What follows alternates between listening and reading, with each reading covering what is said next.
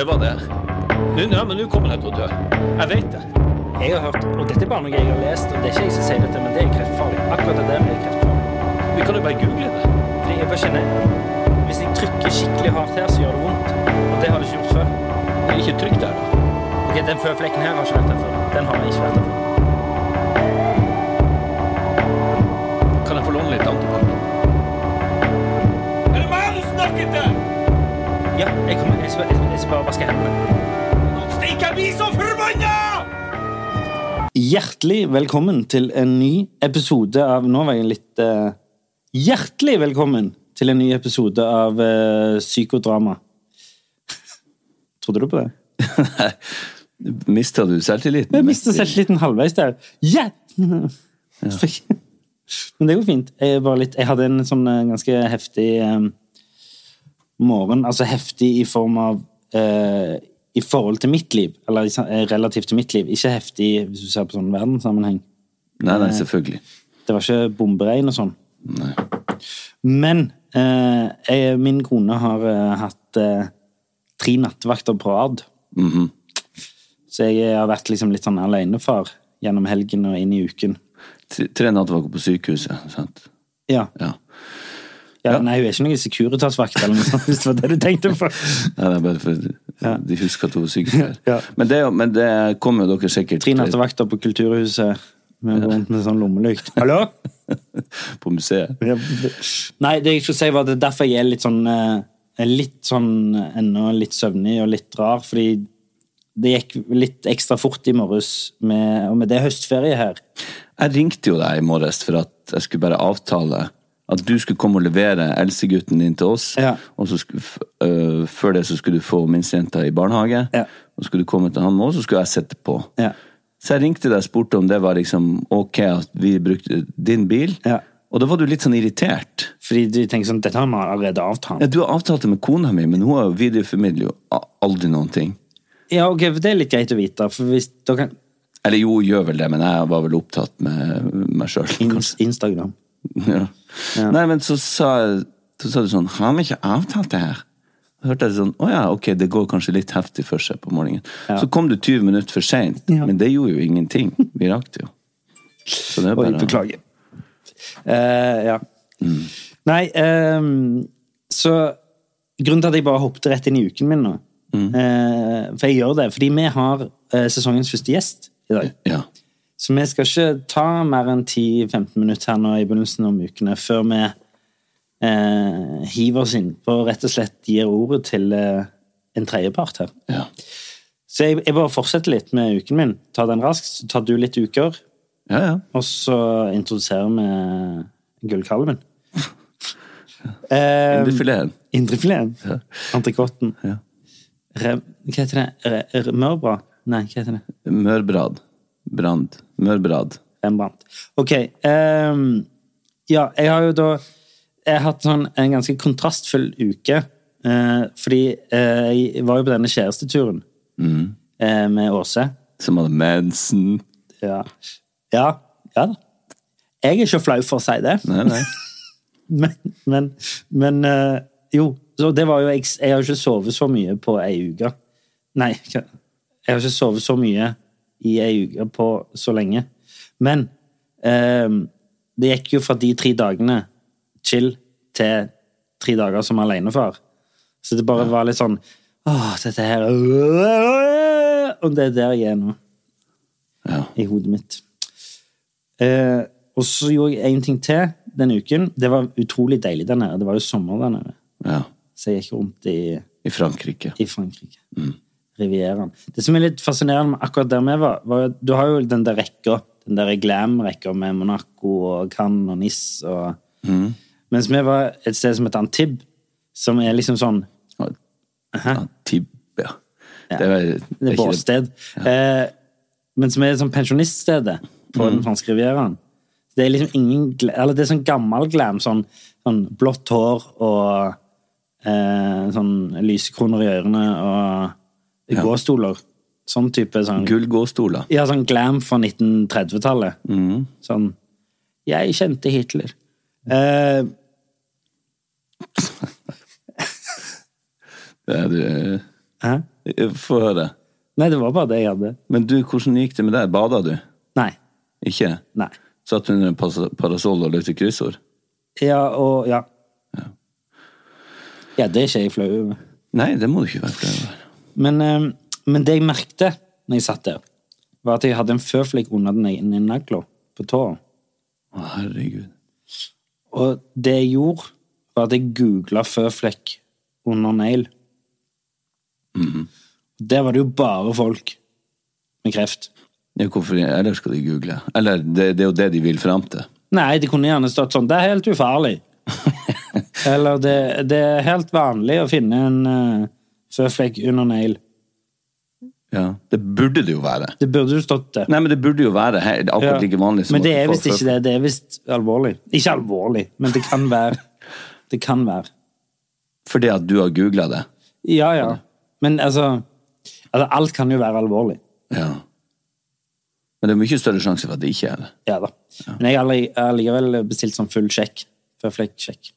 Har du det? Hos legen min. Fastlegen min. Ok. Det er så mange uker siden jeg har vært hos fastlegen min. Ja. Så jeg tenkte jeg måtte ta en tur. ja. Så jeg skal på, nå på torsdag skal jeg på skal jeg, skal jeg gå til legen min og si sånn Ser, jeg har fått en føflekk under nagla. Hvordan sier det? Han er litt sånn Jeg er veldig glad i fastlegen min, men han er òg litt sånn snart pensjonist. Sikkert sett 70 000 hypokondere. Så han blir litt sånn oppgitt òg når jeg kommer. Ja. Som er litt sånn åh, det er ingenting. Jo, men se på det, da. Jeg har sett på den, er ingenting. Kan du hoppe? Ja. Kan du sette deg ned? Ja. Kan du ta knebøy? Ja. Gikk du hit? Ja. Jeg tenker det går greit, jeg. ja okay. Han er sånn den gamle skolen. Ja. Og det liker ikke jeg. Jeg vil ha en av de nye, friske studentene som dobbeltsjekker alt. Og krisemaksimere. Ja. Nei, se, det har vært um... Ja, hva skal man si? Ja, du har hatt ei kontrastfull Ja. uke, da. Du Altså, med kjærestetur i Antib til full eh, rulle alene med Ja. to barn og Ja, ja. Ja. Så det, så, og eh, um, Jeg har det greit. Men jeg er litt sliten i hodet mitt, bare. ja. Det er derfor jeg er litt sånn vinglete. ja. Det er litt vinglete. Ja, jeg beklager det. Nei, det går fint. Men uh, da er det jo bra at vi har deg. Stoiske roen sjøl. Apropos det. Du var jo litt vinglete her eh, for et par uker siden. Litt frynsete, rett og slett. Ja. Hvordan går det med det? Jeg tror jeg var flink å ta det ved rota, eh, som vi snakka om, å, å være litt i forkant. Så jeg kjente jeg var på vei inn et sted som ikke var så bra. Jeg var litt skjør, hadde brukt opp reservebatteriet. Du adresserte det jo veldig tydelig. Ja, og jeg var, eh, begynte å bli sånn småhissig igjen, eh, veldig kort lunte. Og, og da slutta jeg å drikke. Det høres så fælt Men jeg holdt meg unna alkohol.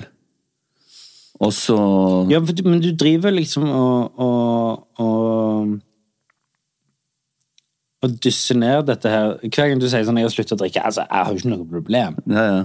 Men, men det har Nei, du liksom sagt nå i tre Jeg har ikke det ennå, men jeg, jeg prøver å være litt i forkant av det, for jeg kjenner at det er såpass stor eh, og fin del av livet mitt at jeg vil eh, Noe av den største angsten er å liksom må slutte for alltid. At det går så langt at jeg virkelig må slutte for alltid. Ja. For det, da må jeg heller ta sånne jafs, eh, at jeg tar ei, to, tre og fire uker uten, for å se at jeg kan kontrollere det. Men da tenker jeg på det, jeg gleder meg til neste gang. Men nå har det gått nesten to uker. Og jeg har eh, spist veldig sunt, trent nesten hver dag, og, få, og kommet meg litt uh, bra i balanse igjen. Men så kjente jeg nå i helga nei, nå orker jeg ikke. Ja, for du gikk på en snurr. Jeg gikk på en uh, todagers, rett og slett. Ja, Ikke sånn at jeg fortsatte på dagtid. Og ikke var hjemme og sånn. nei, nei, nei. Nei, jeg var, kom hjem i to-tre-tida på natt til lørdag, og så sov jeg noen få timer, og opp og gjorde alt jeg skulle eh, med ungene og alt litt sånn redusert. Og så holdt jeg det gående hjemme til i titida de var lagt, og så tok jeg en tur ut igjen. Ja. På eh, 75-årsjubileet til Rogaland Teater. Og det var jækla trivelig! ja. Jeg droppet det, jeg. Ja, du gjorde det. Ja. Men fordi at du måtte opp klokka seks. Jeg må ikke det. Nei, ja, det er én ting, men òg jeg jeg har blitt redd for å drikke. Ja, du har det, ja. Mm. Etter den der eh, kreftstudien. Ja. Måtte selge ett glass. eh. Jo, det er klart. Jeg gambler jo sikkert eh, på den måten. Med, med liv og helse. Men på samme tid så Åh, skal jeg gå rundt og Jeg vet Nei, det er jo helt, det er jo helt absurd at man skal plutselig liksom at Jeg er jo liksom varm og kald på de der tingene der. Vi var jo også ja, Men bare for å avslutte. Var, eh, det går egentlig ganske bra. Jeg trengte det, og nå skal jeg jo ikke drive og drikke på hverdagene. eller Nå skal jeg jo tilbake i Spise sunt, trene og faen. Men det er altså den her evige hjulet som går av, av ting som man For å holde, holde det i balanse, og ting man skulle ha gjort, og ting man gjør. Jeg føler det går i loop nå hele veien. Og jeg, jeg vet ikke om det er en slags sånn 40-årskrise. Nå er jeg 45, da, men en 45-årskrise. Om at jeg føler jeg har så dårlig tid. Det er jo en klisjé og en klassiker. At tida går så sinnssykt fort, men det gjør det. Og det er så mange ting jeg skulle ha gjort, og det er så mange ting jeg Og så bare går dagene. Jeg ser for meg sånn der filmatisk bilde på at den kalenderen som rives av sånn Dagene og årene og ukene og alt det bare går og går. Og jeg kjenner jeg vil noe. Og det er jo gjerne sånne filmer fra din storhetstid på 90-tallet. Ikke sant. Og jeg ser som en nabo på Kjærstad sa han sa jeg, jeg, han, En del år eldre som jeg, men han sa liksom Jeg, jeg, jeg vil noen ting. Jeg vet ikke hva jeg vil. Jeg vet ikke om jeg vil pisse, drite eller pule, men jeg, jeg kjenner bare at jeg vil noen ting. Og jeg har litt samme At jeg, jeg vil noen ting. Jeg vil skape noe, jeg vil gjøre noe. Jeg skal oppnå noen ting. Både økonomisk og karrieremessig og alt sånt. Men jeg vet ikke hva det er. Hva jeg skal gjøre. Det tror jeg er en veldig gjenkjennbar følelse hos folk. Og plutselig har bare tida forsvunnet, og jeg har og jeg Men føler føler du ikke at du har oppnådd det du ville ha oppnådd? La oss si for når du var 25, og du så for deg hvordan det var å være 45. ja. Hvor står du i forhold til det? jeg, jeg tror jeg eh, på mange måter har kommet lenger i forhold til hvordan jeg tenkte at jeg skulle um, altså jeg, hvor, hvor lykkelig jeg kom til å bli hvis jeg kunne drive med teater og film. Og, Mm. Og det gjør du jo. og det gjør jeg. Det har jeg fått lov å holde på med i 17 år. Ja, ja. Og du har to friske barn, du er gift. Jeg har det kjempebra. Jeg har egentlig ingenting å klage over, men allikevel så føler jeg at jeg, at jeg, jeg må gjøre noe eh, annet. Og oppnå noe, men jeg vet ikke helt hva det er for noe. Så jeg jages rundt av en sånn derre Hvis det bare kommer dit eller dit eller dit, Ja, ja. det slutter jo faen aldri. Du er aldri mett eller fornøyd. Nei, man blir liksom aldri fornøyd. Jeg tenker liksom, jeg ser fram til den dagen jeg kan bare Ok, der var jeg. Og så hjalp det jo heller ikke at fem minutter før vi gikk på opptak i dag, så kom vår produsent Håvard og eh, fortalte om eh, en venninne av han det var, som var veldig trist, som, som nå døde i en alder av 47. Fordi hun hadde For for hun hadde blitt syk. Ja. Så det Men også planta han jo mange andre ting. Det var ikke bare det han sa. Han sa vi kommer jo aldri til å bli 50 med det atomregnet og Ja, han kom inn og var skikkelig på tilbudssida. Ja. Og så sa ja, men, så, så, hva, er, hva skjer her? Og du gikk jo rett ned i kjelleren. Ja, jeg likte det ikke. Nei, jeg likte det, jeg tror det er litt derfor jeg var litt vaklete i begynnelsen. her. Ja, men for jeg prøvde, jeg prøvde å stenge det ute, men det gikk ikke. Men så sa han for å kompensere, så kom han plutselig med masse kaffe og Ja. heia! Ja, ja. Men jeg syns det har vært litt sånn eh, Litt for lystig, podkasten, de siste episodene. Sa han, ja. Han sa det, så han ville dra det ned litt, og det klarte han fint. Ja, det syns jeg er Men du, skal ikke vi rett og slett eh, komme til vår eh, Pølsa i rosinen. Så eh, Vi tar en liten eh, reklamepause først. A lot can happen in three years, like a chatbot may be your new best friend. But what won't change? Needing health insurance. United Healthcare Tri Term Medical Plans, underwritten by Golden Rule Insurance Company, offer flexible, budget friendly coverage that lasts nearly three years in some states. Learn more at uh1.com. Ever catch yourself eating the same flavorless dinner three days in a row? Dreaming of something better? Well, HelloFresh is your guilt free dream come true, baby. It's me, Kiki Palmer. Let's wake up those taste buds with hot, juicy pecan crusted chicken or garlic butter shrimp scampi. Mm. Hello Fresh. Stop dreaming of all the delicious possibilities and dig in at HelloFresh.com. Let's get this dinner party started.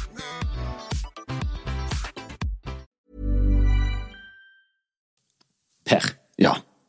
Vi har sesongens første gjest. ja, det tok sin tid, men eh, Det tok sin tid, men vi hadde mye på hjertet. vi hadde det. Og mye logistikk, Mye logistikk. Uh, så det sånn. ble så det ble. Men nå har vi i hvert fall gjest. nå, nå er vi tre stykker i studio her. Og du må fortelle litt hvordan, denne, uh, hvordan dette oppsto. Uh, vi har jo fått en del spørsmål om vi ikke kan ha vanlige folk til gjester. Så hva, hva de mener med det, det vet vi ikke helt. Nei. Men altså, ikke kjendiser nødvendigvis. Men vi har tenkt at det trekker litt opp. Men det er slettes ikke sikkert at vi er inne på noe der. Nei, det, altså, for å si sånn, i lyttertallmessig så har, har, har vel ikke de vært mer lytta til enn Nei, så de må ikke tro de er noe. Men i hvert fall så eh, 4. juni så tikka det inn ei melding her. eh, Ja, Og jeg skal lese den meldinga. Hei! Fantastisk podkast. Yes! Det var det hele meldingen. Ja. Nei. Hørte at dere vurderer vanlige folk i gåseøyne. Eller folk som ikke er kjendiser som gjester. Skulle det være ønskelig, stiller jeg gjerne. Er lærer, gift med to barn. Det er jo litt smågøy at du er det. Og har de siste årene slitt med angst og panikkangst. Topp stemning, med andre ord. Jeg er 34 år. Eh, ta kontakt hvis det skulle være av interesse. Fortsett med den gode jobben dere gjør på filmscene og bak en mikrofon. Med vennlig hilsen Andreas Rønneberg. Så hjertelig velkommen hit i studio, eh, vanlige menneske Andreas Rønneberg. Eh, tusen takk. Uh, stas å være vanlig menneske. Det, det skjønner jeg er sånn label jeg skal gå med nå. Uh, Men du, men du labela deg jo sjøl som det. jeg gjorde det, Um, og så pakka jeg det inn i masse skryt, for da tenkte jeg da er det større sjanse for, for at dere leser Mye. og, og tar meg inn. Jeg liker at det ligger masse tanke bak dette. Som, Hvis jeg sier det, så er det sånn. Ja, men det funka jo åpenbart. Ja, det gjorde jo det. Um, så det, det var jo veldig stas, og, og litt skummelt på en gang. Eh, men eh, jeg syns det er viktig å være åpen, og så har jeg jo hørt mye på dere. Eh, og med deres angsttanker og stress, og så tenkte jeg da er det jo greit at eh, jeg kan komme og dra det litt ned. Eh, Ja, hva mener du med ned? Nei, eh, jeg tenker jo eh, Vi har jo en flott intro her når du fant en ny føflekk. Eh, igjen og google. Du, du vet jo allerede idet du finner den, at du kommer til å se Google og kreft. Ja. Og du vet at du ikke har det. ja. Eh, og da er det jo litt gøy, for jeg har jo hatt disse tankene sjøl. Det er jo en del av angsten. Eh, jeg har hatt kreftangsten. Den, eh, den har jeg hatt. Det var ikke det det begynte med, men angsten er, eh, er jo nydelig på en sånn måte den prøver å spille deg ut. Eh, Når du får kontroll på ett felt, så går han videre til neste felt. Så jeg vet ikke, jeg kanskje skal ta det litt sånn Ja, gjerne ta Fader, det var jo uh, Now that's a thinker. Det, Ja, det har ikke jeg tenkt over, egentlig. At, at angsten er en sånn ekstern aktør som er mot deg. Jeg har alltid tenkt på det som en del av meg.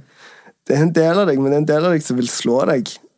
Jeg ser på det som, eh, som Se at du spiller sjakk, Ja. og så gjelder det bare å passe på at den ikke får deg i sjakkmatt.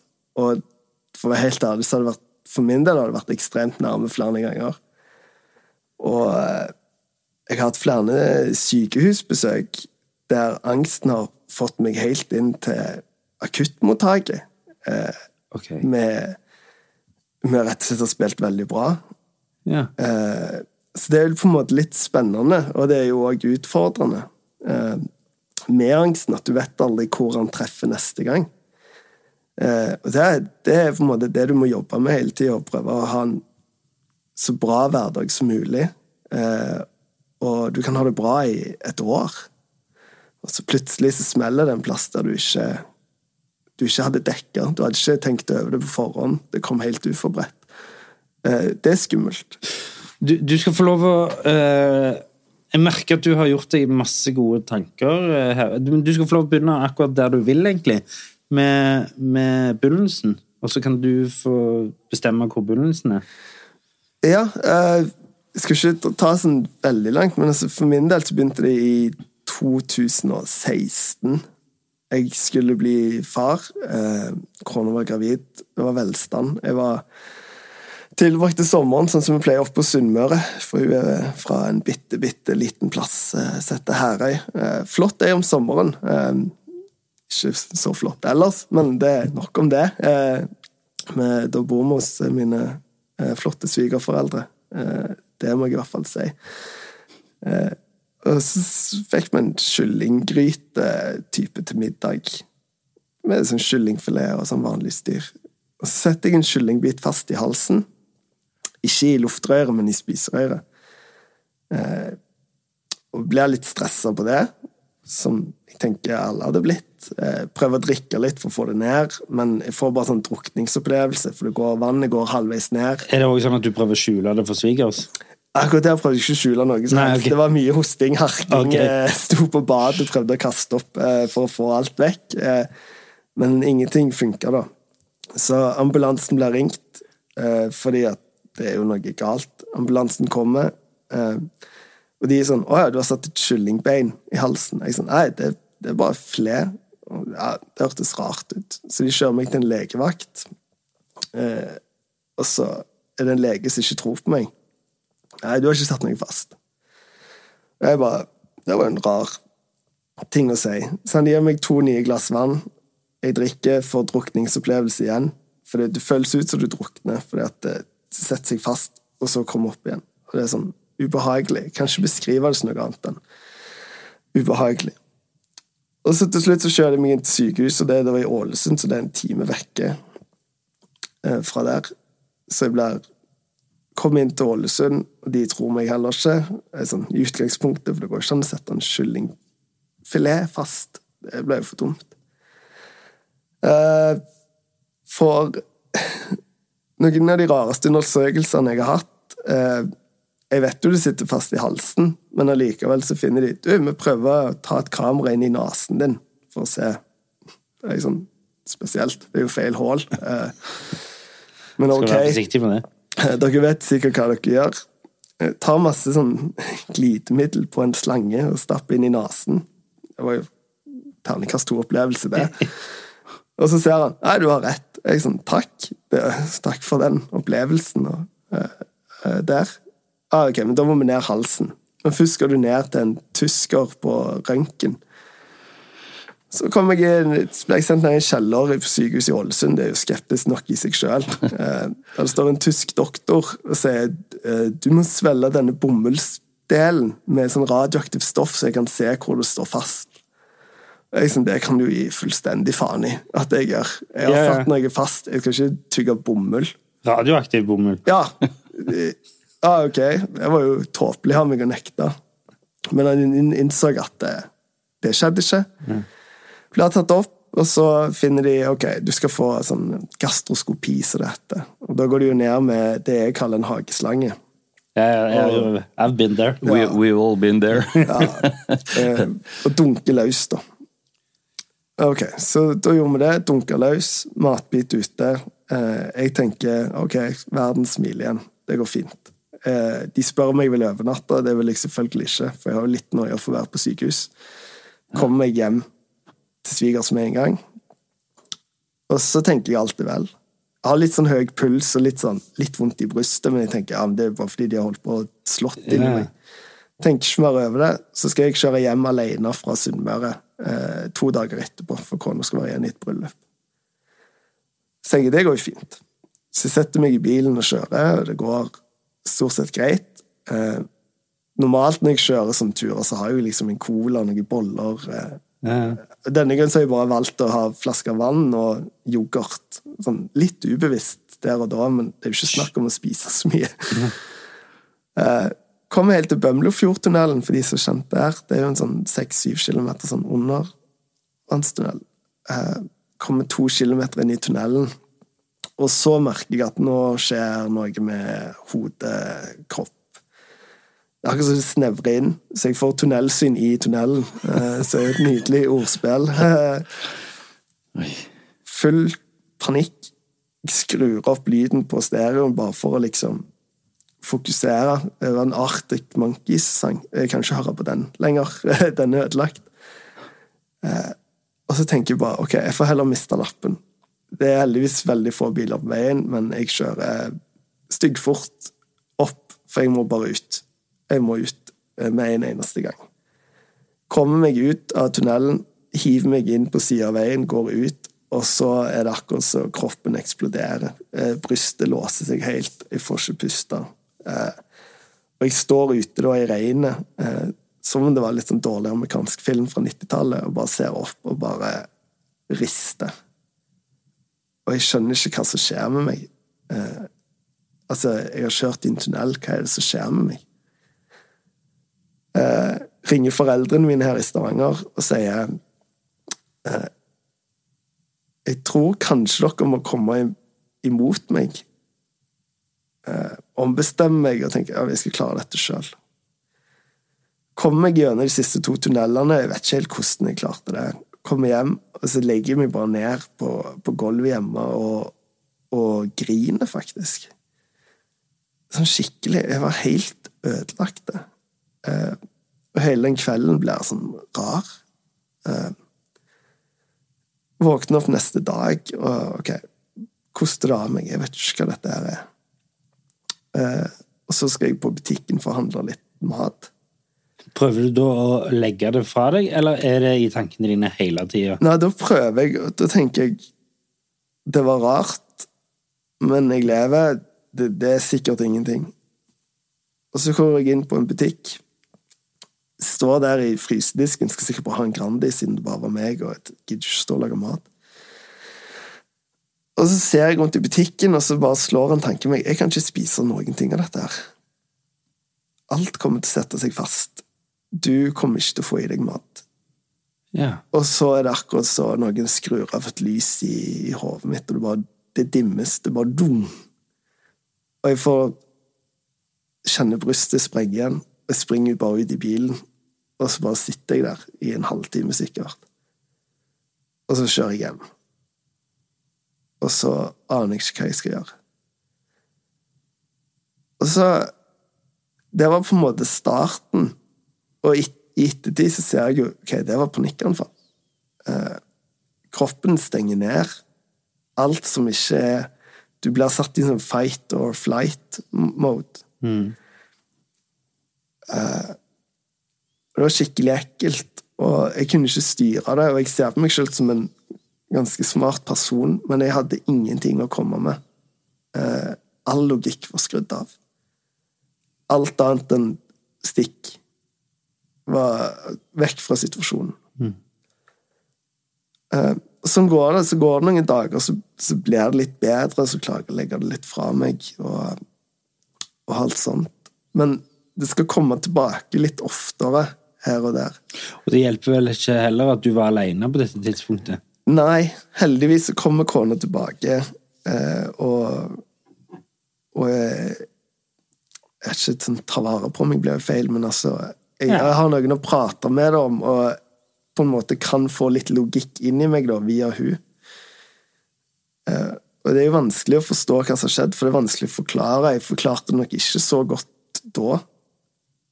Eh, Men det er jo i ettertid, når jeg har sett hva det er, så er det jo lettere å forklare hva som skjedde. Eh, og da, på den tida så veide jeg 93 kilo, var relativt lubben. Og på en periode på en stund da, så, så går jeg ned til 69 kilo. Å, satan! Oi. Fordi at du ikke får i deg mat? Nei, får ikke i meg mat. Herregud. Det blir bedre en liten periode, for i 2017 i januar der, så blir dattera mi født. Og da klarer jeg å få alt fokus over på hun. Og fungere for hun. Eh, og, og være der eh, med hun. Men jeg ser jo òg det jeg, jeg blir stadig mindre. Og Fysisk? ja, Ja. fysisk og jeg blir sliten. Jeg blir Jeg har ikke så mye energi. Og Du jeg får ikke i deg næring, rett og slett. Hva næring får du i deg da i den perioden? Skyr, banan og cola. Ok. De tingene Jeg drikker sinnssykt mye cola. For jeg vet det er kalorier, og der har hodet mitt begynt å komme. Jeg må få i meg kalorier. Jeg må drikke cola. Eh, bare for å få i meg noe. Og det ble liksom litt sånn redningen at jeg ok, men da drikker jeg cola, så spiser jeg eh, skyr. Og det er jo teit, for det er jo sånn lavkalori-yoghurt. Det var jo dødsteit. men eh, det var det som på en måte eh, Og banan, hvis han ikke var for eh, grønn. Ja, ja. Så det ble jo helt syke tilstander. Jeg klarer å skjule det ganske lenge òg, for når du har barn, så er du litt sånn Det er jo sånn panikkstemning i huset uansett. Ja, og fokuset der, ikke på Ja, deg. det er første ungen, liksom, så alt fokus er jo der, og så det går greit. Det er ganske lett å skjule det. Og jeg skjuler det ikke med vilje, men jeg ser i ettertid at jeg har nok, har nok tatt mine forhåndsregler. Eh, spise hos foreldrene mine sånn, de liksom kommer og besøkte datter, og liksom, ah, kom og besøk og spiser vi oss. Så det er jo veldig lett å bare, ei, ok, jeg må gå og bære ungen, så jeg spiser etterpå. Eh, og nei, ja, ja, nå, Jeg tar meg bare en banan, det går fint. ja, ja, sånn, eh, ok, ja, men nei, jeg har spist det, jeg har ikke tenkt på det, for det er ingen som har oversikt over hva andre spiser. Nei, nei. Så det ble mye sånn.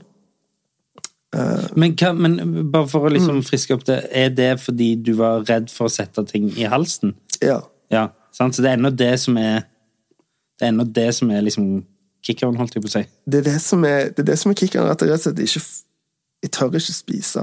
Ja. Eh, Jeg setter meg ned med et middagsbord, og jeg kjenner at jeg, jeg er allerede svett i hendene.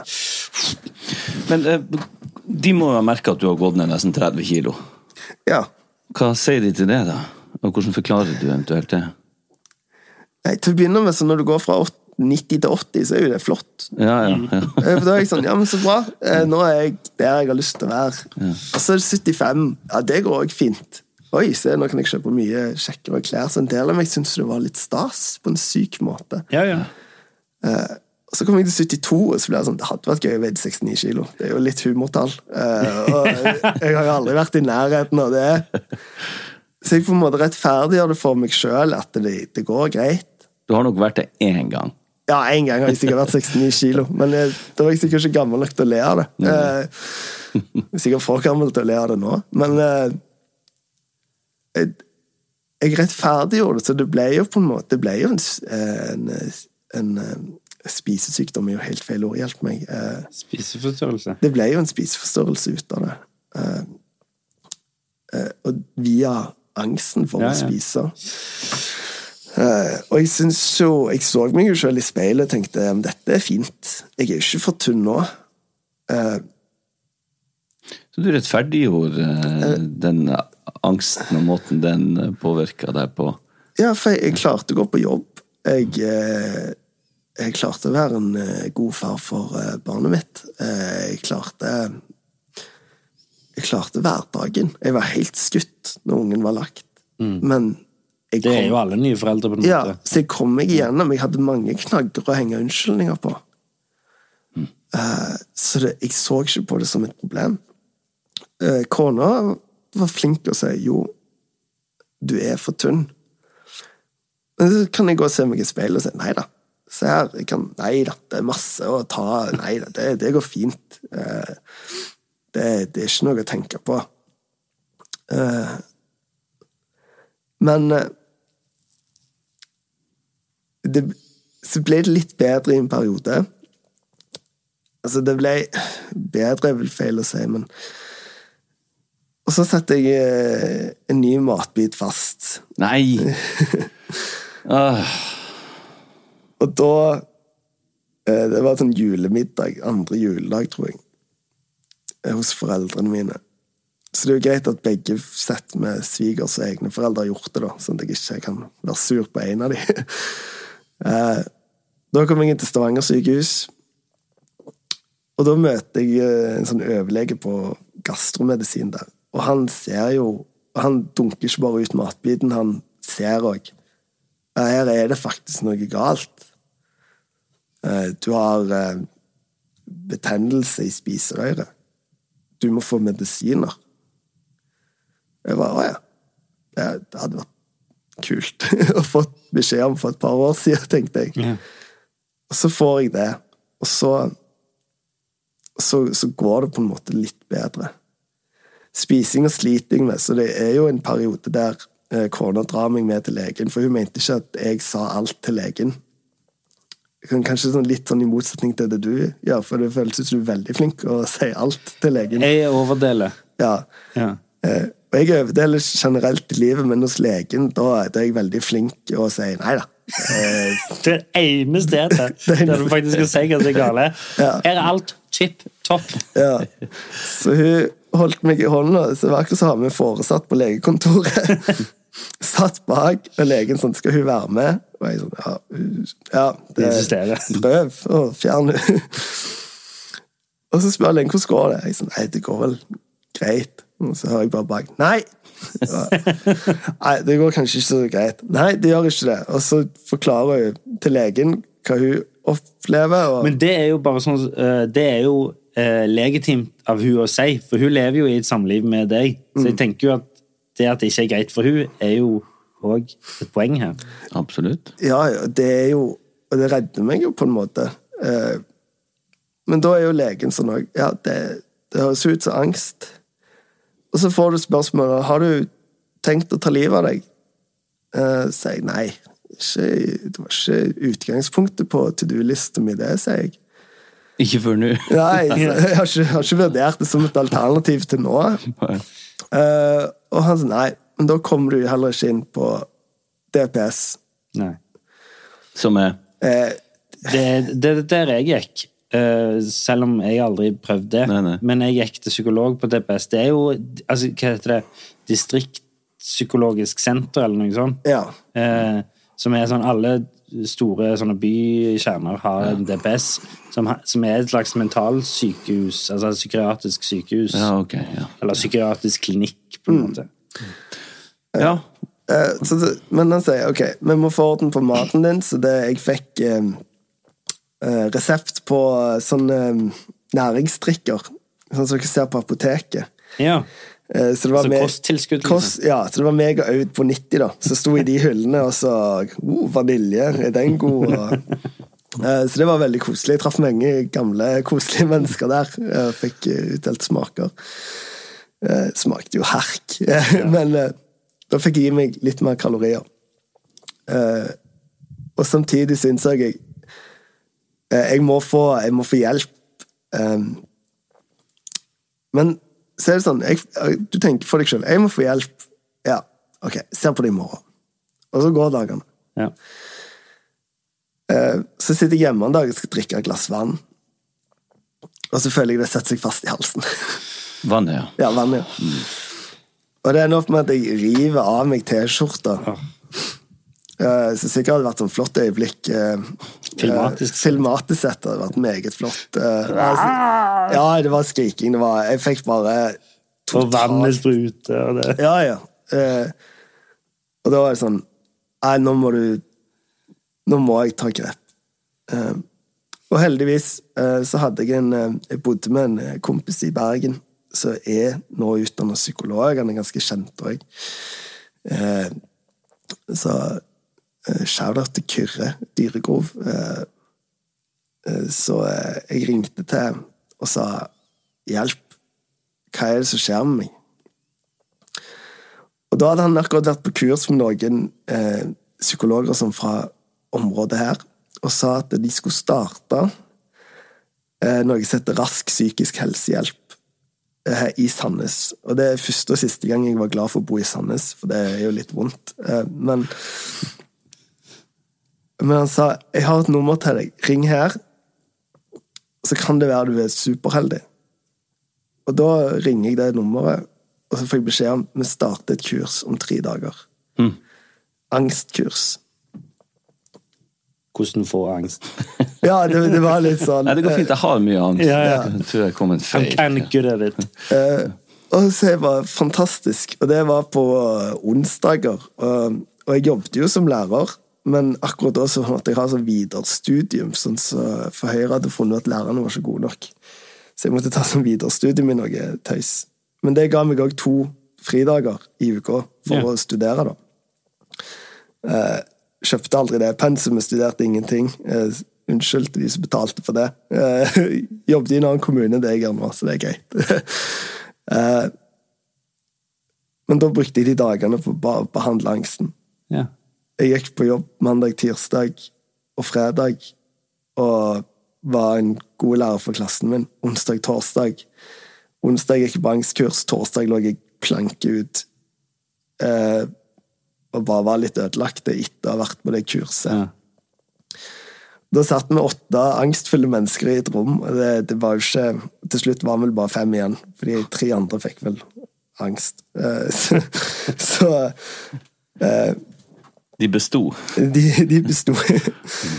Og det starta de med å si at hadde det gått an å tatt en pille mot angst, hadde jo alle tatt den. Og jeg rekker opp hånden og sier eh, nei, jeg tar ikke Ja, jeg tar ikke- klarer ikke å svelge sånne store Ja. ting. Så det, det Jeg har angst for å svelge ting, så det Eh, Men jeg fikk en sånn forståelse. Uh, og etter det så fikk du òg på en måte snakke jevnlig med en av de som drev det kurset. Og det har jeg gjort siden. Nå har jeg vært dårlig på det i det siste, men det tar jeg som et sånn positivt tegn. Eh, og da fikk jeg på en måte forståelsen for hva som skjer. Eh, men du fikk òg den tunge beskjeden om at eh, du vil aldri bli kvitt dette. Nei. Den sliter jeg med å godta. Den sliter jeg med å leve med, på en måte, for jeg vil ikke være liksom ja, Andreas Angst Rønneberg, for det er sånn, jeg vil ikke at det skal være Jeg vil ikke at det skal være en del av meg, for det er så vanskelig å forklare for alle som ikke har det. Eh, før jeg fikk det, så hadde ikke jeg forstått noe av det sjøl. Jeg hadde vært sånn, hva er det så galt med deg? Eh, Gå deg en tur, tren. Eh, altså. Men ja. Er du glad for at du fikk det i 2017, og ikke i liksom Fordi vi er jo i en tid nå der mental helse blir tatt mer på alvor nå enn det gjorde for f.eks. 20-30 år siden, når Per var 20. Eh, så eh, Tenker du noe på det? At det var liksom, ok, her er det iallfall folk som tar det på alvor? Ja, jeg, jeg, jeg tenker litt på det. Eh, jeg synes det blir, Måten det blir snakka om på, syns jeg ennå er litt sånn problematisk, fordi Ja. det er ofte Et dårlig eksempel med seg influenser som har angst for å gå på en fest. Eh, da blir jeg sånn Du har ikke En av de personene på det kurset, eh, angstkurset, hadde brukt fem uker på å lage seg en trygg vei fra huset sitt til lokalet der kurset var. Oi, ja. Og da ble jeg sånn Den personen der, det er en person med angst. Mm. Altså, Gud hjelpe meg. Jeg har lyst til å gi den personen all hjelp i verden. Jeg, jeg satt der og tenkte jeg, jeg har bare blitt tynn, jeg. Eh, Det er jo ikke så galt for min del. Eh, Jeg ser jo i ettertid at det, det er jo ikke bare det. Men når jeg ser om de som deler om angsthistoriene sine, så tenker jeg jo ofte Ja, men var dette angst, da? Og så skal vi ta det på alvor uansett, fordi at eh, angst for noe Altså, min angst vil være annerledes enn det angsten dere har. Og det, Det er veldig ikke- individuelt. Ja, og det er ikke mer eller mindre alvorlig, for angst er på en måte angst. Eh, og angsten i seg sjøl er håndterbar, men panikkanfallene er jo på en måte Panikkangsten er jo når angsten vinner. Eh, vinner kampen, ikke krigen. Eh, og min hjerne er jo skrudd sammen sånn at når jeg fikk et panikkanfall Det første jeg skulle gjøre, var å dybdeanalysere driten ut av det. For det skulle ikke skje igjen. Altså, det var din måte, eller, så, eller var det noen ting du lærte på det kurset? Nei, du lærte på kurset at du aldri skulle gjøre det. Oh, ja, ok. Så jeg har gjort alt feil. Men jeg var jo sånn Hva skjedde nå? Hvorfor skjedde det? Det skal aldri skje igjen. Ja. Men da sa de jo det at det du ofte gjør da For du klarer ikke å sortere ut hva som er nyttig, og hva som er unyttig, så du går ned i et sånn kjempe sånn eh, Det heter jo rabbit hole på engelsk. Vet ikke om jeg, det er jo ikke kaninhår. Jo, men det, det, det beskriver. Altså, det er jo Det er vel et slags uh, uh, mørkt hull som ikke fører noe sted. Nei, det fører bare til mer desperasjon. For du går gjennom alle dårlige beslutninger du har tatt hele livet ditt, uh, og du, du farger deg sjøl veldig fin i den settingen. Og det er ikke noe du vinner på. Eh, så jeg har prøvd å slutte med det, og bare prøve å akseptere ok, det skjedde, drit i. Men det sliter jeg med. Men du, Millions of people have lost weight with personalized plans from Noom, like Evan, who can't stand salads and still lost 50 pounds. Salads, generally, for most people, are the easy button, right? For me, that wasn't an option. I never really was a salad guy. That's just not who I am. But Noom worked for me. Get your personalized plan today at Noom.com. Real Noom user compensated to provide their story. In four weeks, the typical Noom user can expect to lose one to two pounds per week. Individual results may vary. Ever catch yourself eating the same flavorless dinner three days in a row? Dreaming of something better? Well, HelloFresh is your guilt free dream come true, baby. It's me, Kiki Palmer. Let's wake up those taste buds with hot, juicy pecan crusted chicken or garlic butter shrimp scampi. Mm. Hello Fresh. Stop dreaming of all the delicious possibilities and dig in at HelloFresh.com. Let's get this dinner party started. I'm Sandra, and I'm just the professional your small business was looking for. But you didn't hire me because you didn't use LinkedIn jobs. LinkedIn has professionals you can't find anywhere else, including those who aren't actively looking for a new job but might be open to the perfect role, like me. In a given month, over 70% of LinkedIn users don't visit other leading job sites. So if you're not looking on LinkedIn, you'll miss out on great candidates like Sandra. Start hiring professionals like a professional. Post your free job on linkedin.com/people today. Vi har blitt kontakta av lydbokappen Bookbeat. Hører du på lydbøker, Olek? Nei, altfor lite. Ja, Da har du en fantastisk mulighet til å begynne med akkurat det. Føre. Bookbeat er en lydbokapp med over 900 000 bøker tilgjengelig for streaming. Si ei bok du kunne tenke deg å lytte til. Ja, da må jeg prøve å være litt patriotisk da, og si Lungefløyteprøven av Tore Renberg. Det er et kjempegodt valg. Du, du vet at jeg kjenner han, Tore? Wow. Han leste inn replikkene mine for meg til Lykkeland. Du vet at jeg spilte Yngve i Mannen som elsket Yngve, som han skrev? Ja, jeg vet det. Uansett, han har en fantastisk deilig stemme. Og det er han som leser inn sine egne bøker. Altså, Tenk å ha han på øret nå i timevis ute i sola istedenfor å sitte med trynet ned i masse papir, og ikke blir du brun heller. Og Lungefløyteprøven har fått fantastiske kritikker over hele linja, og den kan du høre på Bookbeat nå. Hvorfor vil du høre på akkurat den boka? Nei, fordi jeg elsker mannen som har skrevet 'Mannen som elsker Dyngve', som jeg har spilt, sa jeg det? Ja, og hva, hva er det boka handler om? Nei, Boka handler om et, eh, det er et forsvar for en ung kvinne som er mistenkt for å ha gjort noe ganske dystert. Gå inn på bookbeat.no slash psykodrama45 og få en gratis prøveperiode i 45 dager. Deretter abonnement fra kun 79 per måned. Det, det er mindre enn to caffè latte i måneden. Ja, det er det. Du, eh, angsten, har den tatt en ny form, eller er det fortsatt eh, Hvor mange år er det? Åtte år siden eh, Nei, seks år siden det skjedde at du satt den matbiten i halsen. Er det fortsatt eh, Er det det du har angst for, å sette ting i halsen? Er det konkret på det, eller har det forplanta seg videre? Sånn som du snakker om det sjakkbrettet, at den, den tar andre former, og den spiller deg ut på andre områder. Andre taktikker. Ja, den har gått for andre taktikker. Sånn som nå, nå, jeg spiser jo ennå seint. Jeg tygger jo maten minst 35-40 ganger før jeg svelger ned. Jeg deler en Paracet i to, Ja. for jeg er jo ikke jeg er jo ikke Susdal. I mitt hode er den Paraceten altfor stor, så den går i to. Okay. Uh, så det er det jo. Men uh, Og jeg spiser seint. Uh, jeg er ikke noe kjekk å invitere med på middag sånn sett, da, men jeg tilpasser jo til Ok, jeg bestiller ikke biff. Eh, for det tenker jeg, det er jo Det var jeg jo glad i før. Og jeg er ikke noe vegetarianer, jeg spiser taco, altså, men eh, jeg, jeg spiser ikke biff bare fordi. Jeg skal ikke ta den sjansen.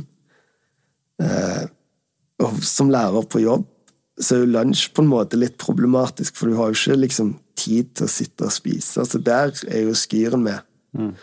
Og kanskje sånn der den er ferdig på smått knekkebrød som smaker papp, men det knuser. Det er et eller annet med Ok, men det knuser i munnen, så det går jo ned. Så jeg har jo mine strategier ennå. Ja. Uh, men jeg tenker mindre over det, og det er bra. Og jeg har blitt flinkere. Og jeg har gått opp i vekt, så tenker jeg ok, men det betyr at jeg får i meg nok næring. Jeg har jo vært hos ernæringsfysiolog Fysiolog. fysiolog på UiS, eh, og jeg kjente jo det at jeg jeg satt jo og løy litt om hva jeg fikk i meg i løpet av en dag, for jeg så at tallene ble for lave. Så sånn Da lurte du de godt. Ja, Det er morsomt at du går til legen for å bevise at du er frisk. Det Ja. er liksom målet ditt. Og ernæringsfysiologen for å fortelle at du får Ja. nok mat. Jeg er så sunn, jeg. Ja. og så ble det sånn eh, Det sånn, ja, sleng på en sjokolade der. Så, det sånn, så skjønner jeg meg sjøl hva jeg gjør nå. Eh, Men jeg klarte ikke å være sånn helt ærlig. Men jeg visste også at hvis jeg var helt ærlig, så kommer de til å si ah, men da må du på en elimineringsdiett og ta gastroskopi hver måned. Og det har jeg så nøye for at det skjønte jeg, det var ikke, det var ikke et alternativ i mitt verden. I min verden. Kan jeg spørre, fordi eh, du sa jo at du hadde betennelse der. Det var noe de fant. Mm. Men tror du Skal ikke jeg prøve å overanalysere, men tror du at fordi du, Jeg husker jo når jeg sjøl skulle bli far for første gang, så var jeg helt jeg, Det skjedde et eller annet. Altså Tror du at det er noe annet som har utløst den angsten for å spise, eller tror du at det var at du konkret satt noe i halsen og etter det var redd?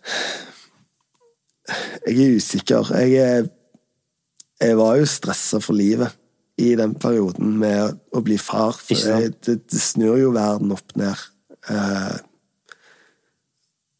jeg tror nok akkurat den matdelen var eh, Det var fordi det satte seg fast. Ja, At det konkret, var, en, med- liksom. det var en medisinsk grunn til det. Men, men det burde jo vært sånn Ok, et problem, medisinsk grunn, løsning, medisiner. Ferdig. Men Og så er det alt det andre som skjer rundt, og som kanskje gjør da at det, det ble mer Det ble mer styr. Uh, og for å svare på det du spurte om, der med om angsten har tatt andre former uh, jeg, hadde jo en sommer der jeg hadde kreft overalt. Ja. Jeg var innom føflekker. Uh, jeg hadde litt vondt i nakken. Og det var jo nakkekreft, hvis du googler det. Ja. Takk. Ja, ja, ja. Og, eh, Jeg har vært nummen i den tåa siden vi begynte innspillingen her. Innom. Ja, det kan òg være ebola. Det må du sjekke. men eh, så at jeg har hatt kreft eh, eh, Den kjekkeste Jeg har hatt eh, testikkelkreft. Det var ganske nylig, faktisk. Eh, Jeg hadde veldig vondt i den ene testikkelen. Det var da, gikk jeg, da ringte jeg inn til legen, for jeg tenkte eh, Testikkelkreft så tuller du ikke med. Jeg skulle bare ringe og si at jeg var frisk. Ja, ja, da, da var jeg, Ikke vondt i ballen. men, men da ringer jeg jo inn sånn du er, Og jeg sier jo, så dum som jeg er, sier det er sikkert ingenting. Det er. Du har så jæklig noia for å bry de legene. Men jeg har veldig vondt i den ene testikkelen. Uh, og da sier hun Og så tenkte jeg ja, det får jeg time om sånn to uker, for det er jo veldig travelt for dem. Eh, ja, uh, da kommer du inn om en time. Da kommer jo angsten. Eh, Uh, jeg bare Ja, men det, du går Nei, du kom inn nå. Og så kom jeg inn til legen, og han Ja, så har vi den vanlige dansen. og, jeg har alltid brukt humor som forsvarsmekanisme, for det er jo pinlige greier. Legen sånn Ja, nøttene? Jeg sånn Ja. Ja, nei, jeg må jo få se på de, da. Og jeg sånn Ja, unnskyld for at de ikke er stelt, Men sånn, det, det, det går fint. Eh, Så, så han sånn Nei da, det er topp, det. Og så setter meg skrevs på en benk der, og han sånn Ja, nei, men det Jeg sånn Jeg vet du hva du kjenner etter, eller bare koser du deg? Altså, hva er greia, liksom? Uh, nei da. Nei, ok, han kjente ingenting, og så tok han blodprøve. Og så, så viste det seg å være ingenting, og to dager etterpå så var det good. Det hadde ikke vondt lenger. Nei, da hadde ikke vondt lenger. Så jeg var sånn well played, angst. Ja, ja. Så hadde jeg en annen der jeg satt Jeg vet jo hvordan et panikkanfall føles nå, trodde jeg. Ja. Men så satt jeg og spiste taco en fredag. Det var ni måneder siden. Eller nei, nå er det et år, faktisk. Så føler jeg ting begynner å gå i slow motion. Sånn Jeg føler meg litt uggen, og jeg er sånn Oi, dette er ikke angst. Dette er noe annet. Men ok, greit. Det går fint. Eh, og så kjenner jeg jeg blir ikke bedre, så jeg ringer legevakten. Og i Sandnes, når du ringer legevakten, så får du en tid du skal komme inn. Du får ikke bare møte opp. Og så, eh, ok, skal jeg inn der. Jeg får mor mi til å kjøre meg, så er kona hjemme med ungene. For nå er det blitt to. Og så eh, Og så sitter jeg der hos legen, og så finner de liksom ikke helt ut av det. Så tenker jeg ja, men jeg er sikkert bare sliten. Så kommer en annen lege inn og tar tak i hodet mitt og hiver meg rundt omkring. Og han tar, og så hiver han meg rundt. Og Jeg var, ja, ok, jeg kunne hilse først, i hvert fall. Er det eh, krystallsyken han skal sjekke? Ja, han skulle sjekke. Og så tenker jeg ok, er du ferdig nå? For nå er jeg, litt, nå er jeg i hvert fall svimmel, sa jeg. Men da, da går jeg bare hjem, jeg. Og han bare nei, du sitter på med den ambulansen her nå. Jeg bare hæ? Ja, nei, du har Det kan være hjerneslag. Oh, for fuck's sake. Jeg bare Ja. Nei, men jeg er sikkert bare sliten, altså. Jeg bare nei.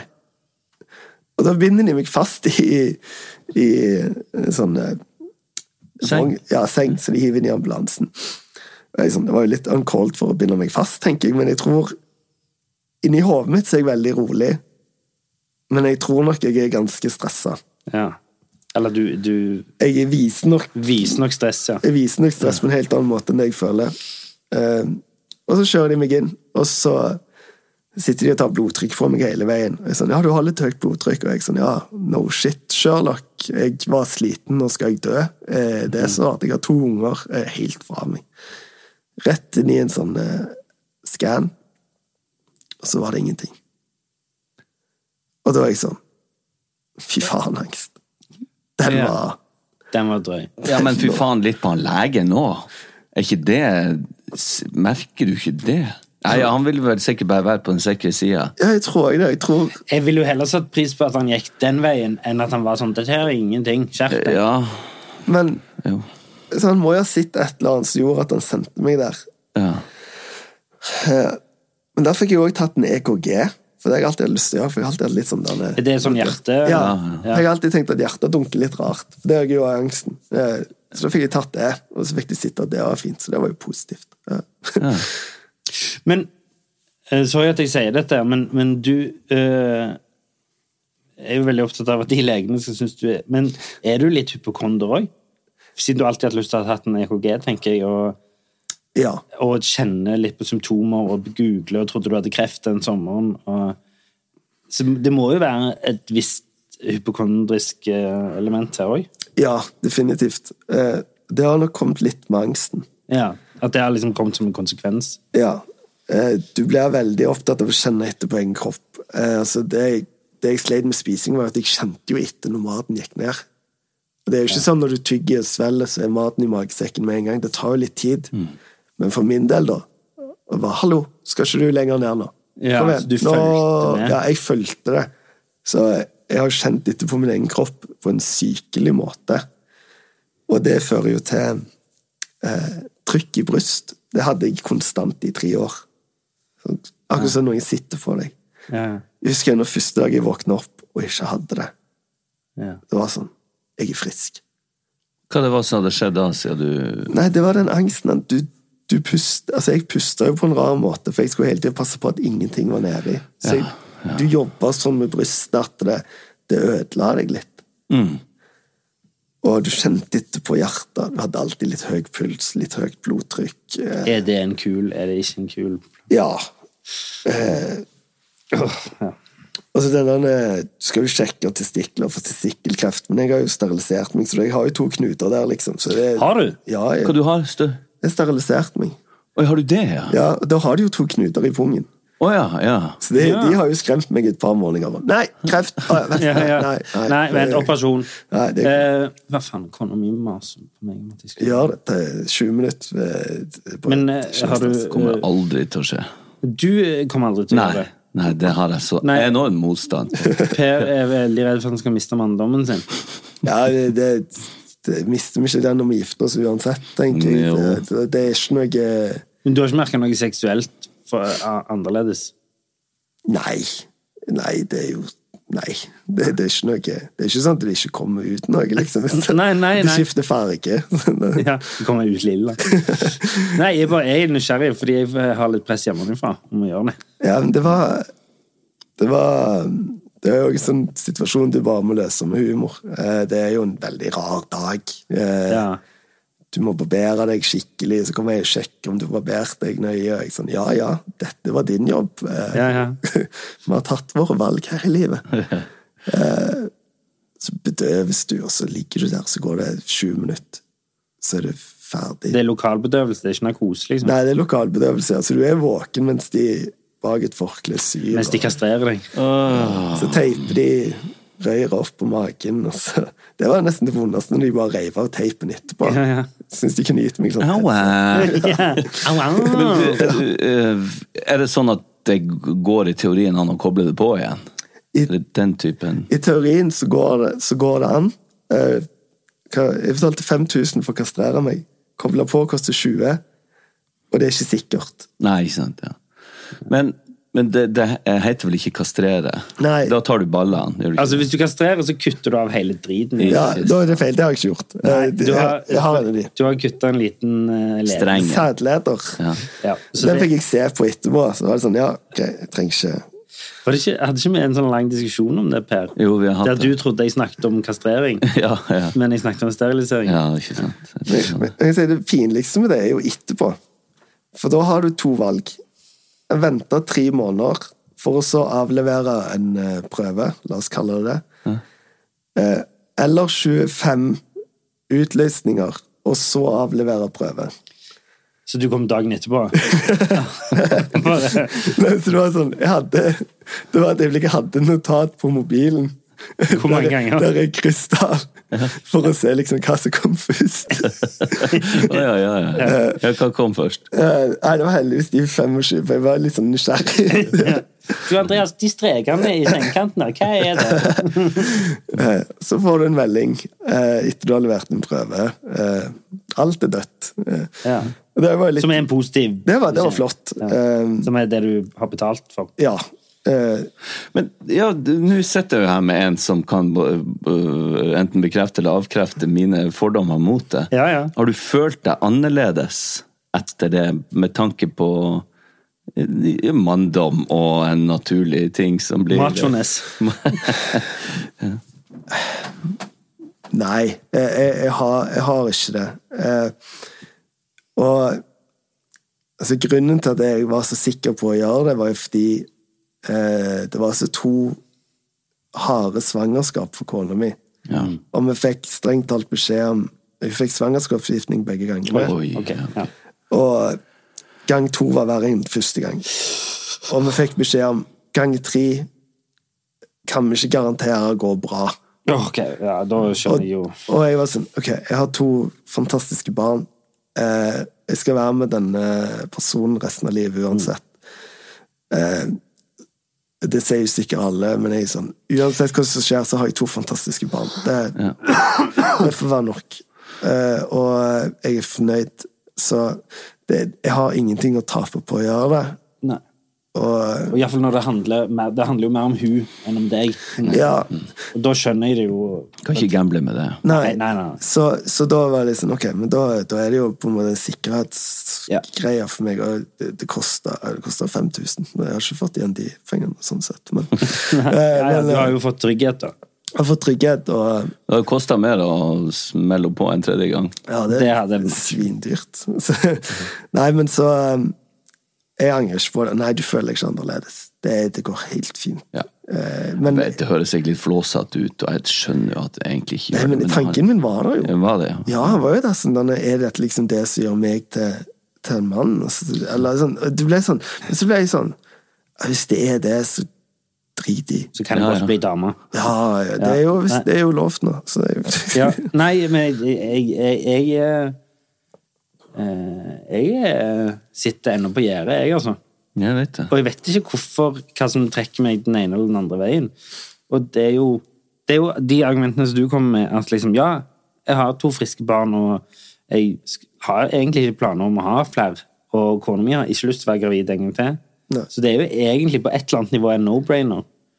Men Ja. jeg vet ikke hva som gjør at jeg ikke liksom bare gjør det. Jeg tenker Jeg gikk jo privat. Du kan jo gjøre dette på sykehuset òg, Mm. men jeg gikk privat fordi at da kan du ringe, så får du tid veldig fort. Mm. Jeg kan ikke ha en balleoperasjon liggende og vente på meg Nei. sånn i Nei. lang tid, for da hadde jeg baila ut. Ja, sant. Men nå var det så mye styr. Du må og ha en drop-in. Liksom, ja, du må liksom bare inn. Ok, kom inn! Og så får du gjort Hvor gamle er barna dine? to og fem. To og fem, ja. Så det er full fart. Det er full fart. Og du jobber som lærer. Ja.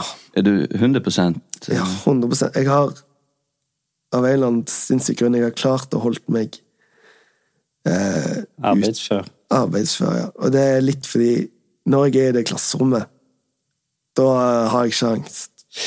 Det er interessant. Det er jo akkurat det som vi har snakket om her, i forhold til at når vi er på jobb, så glemmer vi eh, oss sjøl. Eh, ergo man glemmer sin egen angst, man glemmer sine egne problemer. Så vi er jo ofte altså, mest velfungerende på jobb, rett og slett. Ja, det, det tror jeg på. Der har jeg fokus på de 7, 8 og 20 i klassen. Hvilken trinn er det du har? Eh, I år har jeg syvende. Syvende. Altså, ære være at det finnes folk som deg som tar eh, på seg det. Altså, for meg virker det som kanskje noe av det tyngste man kan gjøre. Det er jo grunn... Det er sånne grunn... eh, min kone er jo sykepleier. Det er jo litt sånn i samme kategori som lærer. Sånne, sånne grunn, grunnjobber, grunnpilarer, er jo et paradoksalt greie. Du har jo du har ikke vært i streik, skjønte jeg, men eh, yrkesgruppen din har jo vært i ganske stor streik, streik nå. Ja. Og det skjedde jo ingenting. Nei, og det, det gjør det aldri. Eh, fordi vi Hva skal jeg si? Eh, vi kommer aldri til å få den lønna vi fortjener. Verken sykepleier eller lærere. Eh, og det er vi klar over når vi går inn i yrket. Men det er jo Tenker du på det når du går på lærerskolen? Ja. Ja. Eh, Mor mi er lærer, og hun sa det dummeste du kan bli, er lærer. Du får tredd ned ting over hodet ditt konstant. Eh, Du må tilpasse deg. Du skal gjøre eh, så mye ting som ikke er nødvendig for å gjøre jobben din. Og det er sant. Som fyller ut rapporter hvis noen snubler i gangen. Å, gud a meg, så mye rapporter og drit og lort du skal skrive. Men Og det er en jobb jeg hater, men jeg elsker den. Ja, jeg skjønner. Eh, og det, alt utenom det som skjer i klasserommet, er 80 piss. Ikke hør på meg nå, nåværende arbeidsgiver Stavanger kommune, men det er så mye tull vi må bruke tida vår på, istedenfor det som er viktig, og det er viktig er jo elevene, og samarbeid med foreldre. Og sammen så kan vi skape gode mennesker, og det er jo det mitt mål som lærer er. Det er jo aldri å utdanne advokater, leger, altså lærere. Det er å få gode mennesker ut. Eh, og blir de det, så kan de bli hva de vil. Og eh, det blir vanskelig når du får tredd nedover reformer her og der. og Ja, og ikke føle at du egentlig blir kompensert heller, sånn Nei, økonomisk for det. nei det, det blir vi ikke i det hele tatt. Men da har vi jo de feriene våre som alle er så Ja. glad i. ja, det er jo derfor du er her nå. Ja, du har jo det- faktisk ferie. Nei, nå har jeg høstferie. Uh, Så, Så det, det skjønner jeg jo kan virke rart, men da minner jeg bare om at politikere har tolv uker, og de har uh, greit mye bedre lønn. De har det. De har og det er de som har bestemt årslønn. Ja. Eh, og jeg syns jo det er merkelig at sånn så i Finland, da er det jo en egen skoleforskere som bestemmer alt. Ja. Og så sier de sånn skal det være, og så må politikerne bare finne seg i det. Og de har en mye bedre skole enn det vi har. Eh, fordi det det, de har tatt det vekk fra politikken. ja. Men vi ser jo det hvert valg, at alle partier skal spille på skolen. Og det er ingen partier som har betydd noe bra for oss.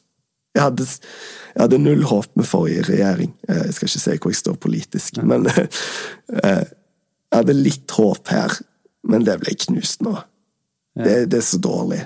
Eh, Det er litt for mange som skal mene noe om ting de ikke vet. Men det er jo ganske paradoksalt at det er en sektor, altså skole, som er så stor del av alles liv, både barn, voksne Alle skal innom det. Det er en av de få obligatoriske tingene i samfunnet.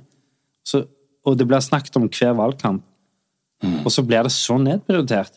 Det, det er et ekstremt stort eh, paradoks. Det er så eh, kortsiktig investering, eller Det er jo ikke investering. Nei, nei, men det er, så, det er så kortsiktig, eller så korttenkt i forhold til den investeringa det kunne ha vært av nettopp fordi at det er en sånn enorm stor del av ens liv å, å få eh, å, å ha det liksom å ha det bra på skolen å ha engasjerte lærere. Altså, du ser det nå.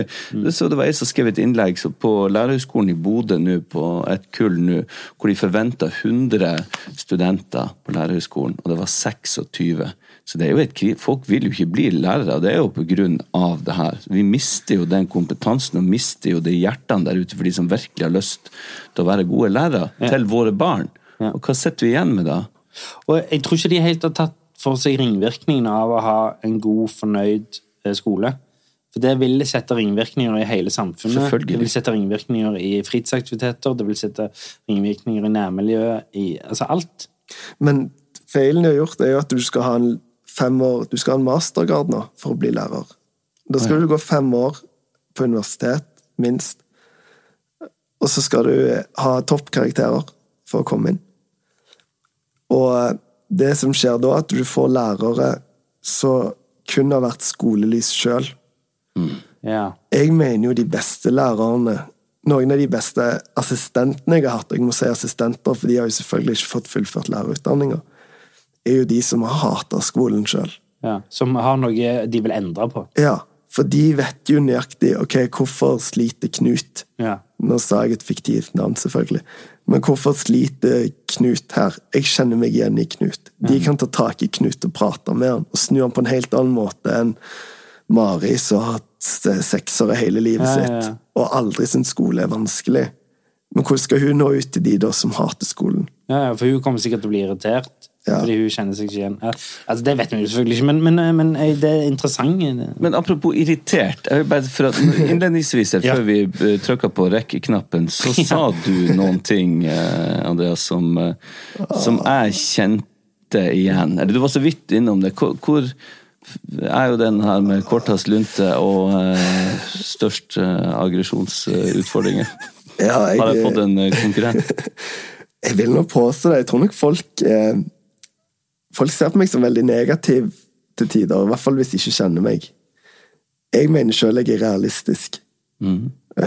jeg mener det er folkeopplysning å tute på folk i trafikken hvis de gjør feil. Enig. Eh, for hvordan skal de ellers lære at de var idioter? Akkurat der er vi jo alle tre enige. Jeg er jo Ja. veldig glad i å tute. Eh, jeg mener det er lov til å kjefte på unger i butikker som ikke oppfører seg. Ja. Enig? uavhengig av hvem de er.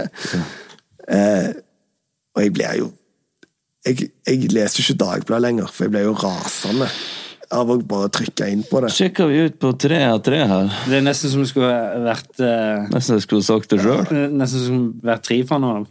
Ja, Men det, nei, da hadde det bare blitt sånn ekko Det, det føltes litt som en sånn ekkokammer. Ja, ja, ja, det jo men jeg har, nok en, har nok en ganske kort lunte, og da har jeg brukt eh, fotballkamper og gått på stadion som terapi. For da kan du hyle ut eh, og kjefte på alle. Og nå er jo det kjempelett, for nå er det så mange å kjefte på. Ja, ja, ja. Jeg gjorde det. Ja, eller bortsett fra når du begynner å ta med egne barn. Ja, da må du Fordi jo Jeg kjente på det i går. Eh, Jeg hadde egentlig ikke tenkt å jeg hadde egentlig ikke tenkt å nevne det, men Viking tapte 3-0 mot Lillestrøm i går, og vi satt på stadion, sikkert alle tre.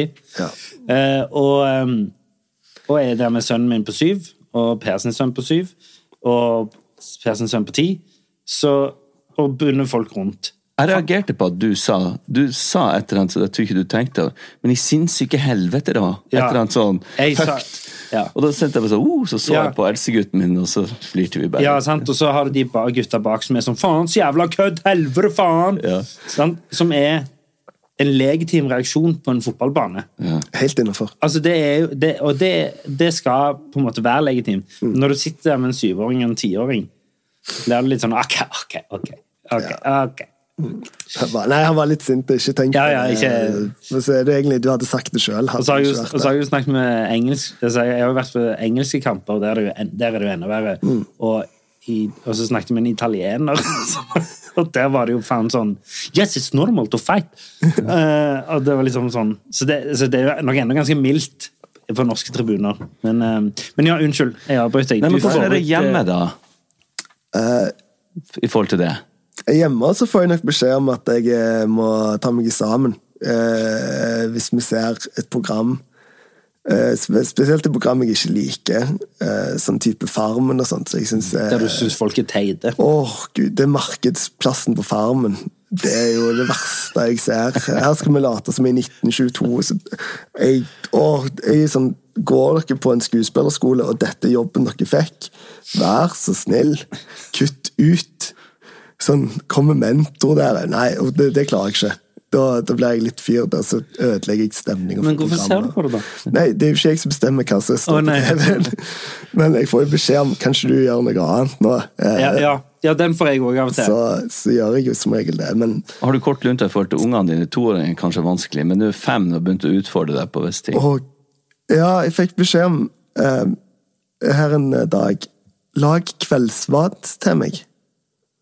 Jeg var Unnskyld? Hva, hva, hva skjedde der? Ja, det kan du jo ta rennefart og drite i. Altså Ikke når du spør på den måten. der. Nei, du får ikke mat på ei uke hvis du ikke spør skikkelig. Og jeg kjenner jo ikke fort på den Du skal jo aldri gå til trusler. Men når du henter i barnehagen, du, hent, du holder toåringen og så ni kilos regntøysekk og helsiken. Og så sier du til femåringen gå og hent tingene dine, så, du, så vi kan komme oss av gårde her. Eh, Jeg skal bare legge ferdig først. Nei. Tell til ti. Eller du kommer bare til tre før du liksom Ja. Gå og hent tingene dine. Nei. Og så er det sånn Ser du, er det noen voksne rundt her nå?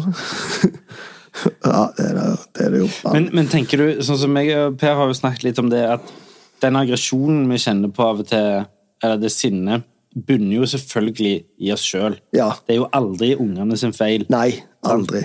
Eh, og det kjenner sikkert du på som lærer òg, i forhold til det er jo altså nå, vet, nå er jo dine elever 11, 12, 13 Jo. kanskje, Ja. så de kan jo på en måte oppføre seg Eller krav Det finnes iallfall andre krav til 12-13-åringer å oppføre seg enn til femåringer. Eh, men, men poenget mitt uansett var at det er jo hvis jeg har hatt en dårlig dag på jobb, for eksempel, eller hvis jeg har ikke fått en rolle, for eksempel, eller jeg ikke har fått det jeg vil på jobb, Ja. så er det jo oftest da jeg er irritert på ungene mine. Pedagogen slutter klokka to. Ikke sant? Uh, jeg har vel egentlig aldri begynt hos meg. Gå og legg deg, han pappa fikk ikke en rolle i dag. bare høre for forstyr forbanna Aksel Hennie. Men det er jo altså den der aggresjonen eh, er det, det er blitt en del av li, eller temperamentet er blitt en del av livet mitt. Og den, ja, det er jo selvfølgelig min feil, men samtidig det blir jo det, det er ikke bare min feil. Nå tenker jeg på ungene mine, det, Nei. det er noe annet. eller Du tenker på samfunnet. Jeg tenker på samfunnet som er så av og til oppfører seg kollektivt og individuelt så jævla idiotisk. Åh, takk. At de må bli Du skulle vært med på den eh, jeg var, jeg var jo på den der turen som jeg snakket om innledningsvis her. Der det eh, sikkert var eh, Når de kjørte boardinggruppe A og B, sikkert ti stykker fra boardinggruppe C som prøvde seg. Du skulle vært nekta om bordstil. Gjør du det der to ganger, så får du ikke være med flyet. Da må du stå igjen og vente på neste, helt til du klarer å gå i riktig kø. Og da sa jeg til oss, så sa jeg sånn Å, satan, jeg er glad Per ikke er her nå. Han hadde faen blitt høylytt. Jeg er jo veldig for strømførende bånd på den der Stå bak den gule linja. Og hvis du da trør over før kofferten din kommer, så får du et saftig støt. Og du òg mister kofferten. Det der kunne vi ha innført på butikker nå, hvis du står i en kø, og så, er det, og så åpner de en ny kasse, så er det de som har stått de som akkurat kom inn i køen, går 'hæ, jeg tar den'. Ja, ja, ja. Jeg har faen stått der i fem minutter. Og så skal Der burde de ha fått støt. Ja. Der slet jeg under koronaen, eh, når jeg måtte lære folk hva én meter var. Ja. Eh, Der, der var jeg god, syns jeg. Du er ikke vondt med stokk? Nei, men jeg trengte ikke det. Jeg- viste ganske klart hva Ja. jeg syns om folk sin eh, Og jeg bare sånn Unnskyld, her er det interoptikk, for her mangler vi dybdesyn, sa jeg til ei dame på 40. Jeg var, jeg var så rasende. Sånn, Dette er ikke en meter. Eh, Ever catch yourself eating the same flavorless dinner three days in a row? Dreaming of something better? Well, HelloFresh is your guilt-free dream come true, baby. It's me, Kiki Palmer. Let's wake up those taste buds with hot, juicy pecan-crusted chicken or garlic butter shrimp scampi. Mm. Hello Fresh. Stop dreaming of all the delicious possibilities and dig in at HelloFresh.com. Let's get this dinner party started. Hey, it's Paige DeSorbo from Giggly Squad.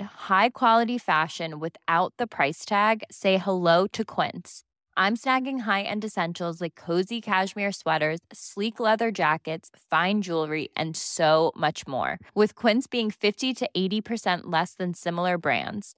And they partner with factories that prioritize safe, ethical, and responsible manufacturing. I love that. Luxury quality within reach. Go to quince.com slash style to get free shipping and 365-day returns on your next order. quince.com slash style. Eh, jeg er nok litt mildere enn dere to i forhold til liksom, mitt eh, samfunnsansvar for å si ifra. Men eh, jeg kjenner jo òg på en sånn eh, følelse av at køkultur og eh, sånne type ting er vi ikke helt Vi er bare rett og slett ikke utdanna godt nok på det som samfunn. Det står hvor jævla vanskelig er det står? Og nå har vi lært Nå, nå, nå har folk sett det på, enten på YouTube eller hørt om det i så mange år etter at rulletrapper eksempel kom, og det står skilt 'stå til høyre, gå til venstre'. Er det så forbanna vanskelig å gjøre det, så kan vi bestemme hvilken fart vi skal ha Jeg har begynt å irritere meg over folk som sykler og sparkesykler over fotgjengerfelt. Ja, du vet at de har vikeplikt for deg om du kommer kjørende en på sykkel? Jeg kommer ikke til å kjøre de ned. Nei, men du får ikke fengsel hvis du kommer litt borti Jeg tenker For min del kunne du stoppa den setningen etter sykle og sparkesykle. Altså, jeg har begynt å irritere meg over ja, ja, ja. Men, eh, nei, men for det, det, det, Grunnen til at du er irritert på ungene, er fordi at du ser deg sjøl i det. Ja. Eh, og det, det er jo flott at jeg ser meg sjøl i det. Det er jo et positivt tegn. Eh, da har jo ting gått rett for seg. Eh, men eh, du vil jo plukke vekk de tingene som du vet skapt problemer for deg. Og med angst som du vet er arvelig, så går jo jeg rundt og er livredd for, for Ja. det. Det, er, det er jo skummelt. Den syns jeg er tung. Men det, er så mye som er tungt, så du, du jobber liksom hele tida med å Ok, hva kan jeg legge vekk? Hva, sånn, hva er det hensiktsmessig å bekymre seg for, og hva er ikke hensiktsmessig? Og det er lett å si, vanskelig å gjøre. Eh, og det er mange ting som er lett å si og vanskelig å gjøre. Og panikkangst er lett å snakke om, utrolig vanskelig å forstå. Litt av grunnen til at jeg har valgt å være åpen med det hele tida, til og med til mine arbeidsgivere, både min forrige skole og nåværende. Unnskyld. Jeg bare hørte spørsmål. Til alle skolene jeg har sagt det til Det funka jo ikke da, men, men, men jeg har vært fullstendig åpen om det. Men så var det Jeg var veldig åpen om det, fordi at eh, jeg kunne ikke forstå det sjøl. Og mange ting var misfornøyd med, grunnen til at jeg bytta skole, det er en annen sak, men jeg møtte kun forståelse. Det var veldig flott. Jeg kunne si til dem jeg må gå til en psykolog nå. Jeg trenger vikar i morgen. Har, har, har eh, skoler eh, altså egne bedriftspsykologer? Nei, med, med, det, du kommer ikke inn der. Eh, Da må du igjen med selvskading og, og ta livet Det har jo vi snakket litt om. Du, apropos, du fikk spørsmålet av Var det en lege eller en psykolog som spurte om du hadde vurdert å ta livet ditt? Det var legen. Ja.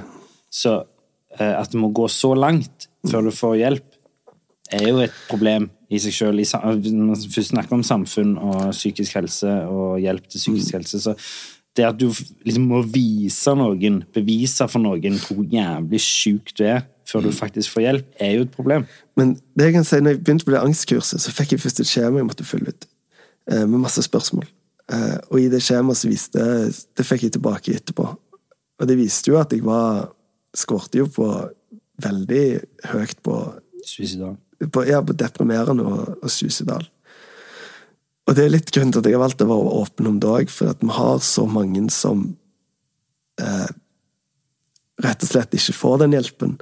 Vi har så mange som Og det, det, jeg forstår det, for når det skjer, så er det umulig å forklare, men du Altså, det å sitte der og så spise middag og være stolt over deg sjøl fordi du har spist like mye som femåringen Det er jo ikke en mestringsfølelse. Jo. Nei, men det blir ikke det, for du blir, du blir 'Jeg klarte det', og så ser du at treåringen tar et pizzastykke til, så han spiser mer Så, så blir det sånn Det går fra mestringsfølelse til skam utrolig fort. Ja, ja, ja. De, altså, jeg skulle klare å spise igjen i en alder av Da var jeg vel ja, noen og 30. Jeg skulle lære meg å spise. Mm. Så hva i helvete flaut er ikke det? Og da, så alle de små seierne du fikk, ble egentlig til tap. Og du går egentlig bare lenger og lenger ned i den kjelleren, da, og så får du hjelp. Men jeg hadde Jeg bodde med en som ble psykolog. Eh, Søskenbarnet mitt som fungerer, som egentlig har vært storebroren min og kompisen, og gift med en psykolog. Kona mi er fantastisk oppegående menneske. Jeg hadde så mange gode folk rundt Ja. meg.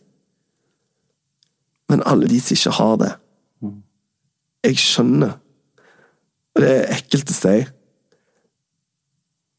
Jeg skjønner hvorfor de kommer til den konklusjonen at livet blir for stort. Jeg skjønner hvorfor, når det er aller mørkest, for der hadde ikke jeg hatt to unger og ei kone når det var på det mørkeste. Jeg hadde ikke sittet her nå, iallfall. Jeg sier ikke at jeg hadde Nei, nei. men jeg hadde ikke vært her. Jeg skjønner de så godt, og jeg syns det er så sinnssyk krise at uh, vi ikke kan gi hjelp til de som trenger det, fordi at det, ja, vi har blitt flinkere å snakke om det, og, eh, og alt sånt som dette her. Men det er ikke bare å snakke om det vi må. Vi må jo pokker meg behandle det. Vi må behandle det som om vi behandler kreft. Kreft har vi blitt veldig gode å behandle nå. Vi må bli der med psykisk helse òg, for gud av meg så mange gode folk vi mister hvert år. Ja, det Jeg kom på nå, når du Veldig vise ord. Det er verdensdagen for psykisk helse i dag. 10. oktober.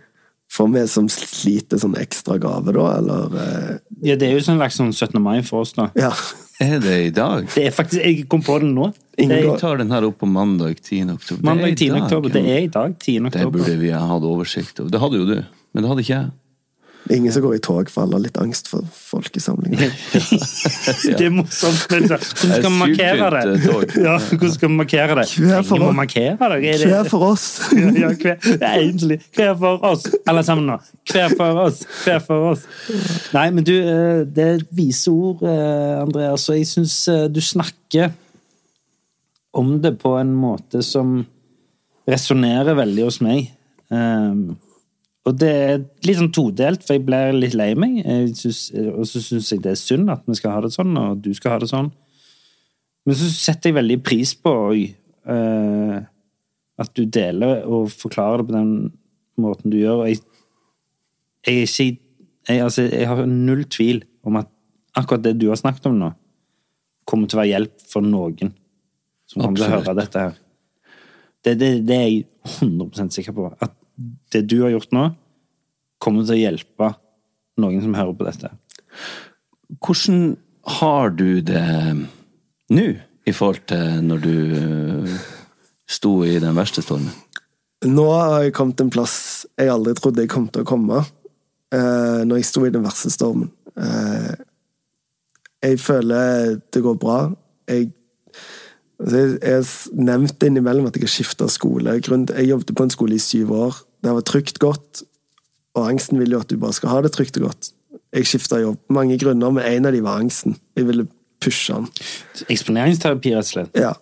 Eh, jeg er ikke redd for tunneler lenger, og det går jo ikke, for det er jo 90 tunneler mellom oss og Sunnmøre, så det hadde vært helt håpløst. Jeg har funnet metoder som funker på stort sett det jeg har oppdaget til nå. Og så får vi se om jeg finner metoder for det som kommer senere. Jeg håper det, og jeg tror det. Eh, jeg ble jeg er blitt flinkere å utfordre, blitt flinkere å skjønne etter, men så må jeg bli flinkere å ikke skjønne etter òg. det, det, akkurat det du sa der, tror jeg eh, Det er jo vi dårlige på, vi som har slitt litt med angst, er jo dårlige på å ikke kjenne etter. For vi tror jo det å ikke kjenne etter er feil. Der, der har jeg faktisk blitt litt bedre. Jeg er veldig fornøyd med meg sjøl for at jeg har slutta å kjenne så mye etter. Ja, og det tror jeg er bra. Ja, og det har også ført til at jeg slutta å google. Jeg har slutta å involvere liksom familien min på Med en gang jeg kjenner noe greier, så tenker jeg nei. Jeg, jeg stoler på det som han Jørgen Skavlan sa til oss for lenge siden, at hvis du virkelig er sjuk, så kommer du til å kjenne det. Jeg tror det var han. Men det er Jo, nei, det var, det var han. Ja. Gå og ta deg en ti minutters joggetur, og så hvis du greier det, så er det nok eh, ok. Men jeg tenker det som er viktig å påpeke, det er jo de partnerne som har levd med oss gjennom dette, her, for du Ja. blir veldig egosentrisk. Du blir ekstremt egoistisk, for du tenker, du kjenner etter. Eh, du klarer ikke å gi så mye av deg sjøl til andre personer. Det har jeg òg sinnssykt dårlig samvittighet for. Og det er lett å ha etterpå, men der og da så At, de har, at du har holdt ut Nå feirte vi nettopp bryllupsdag eh, nummer åtte. Gratulerer.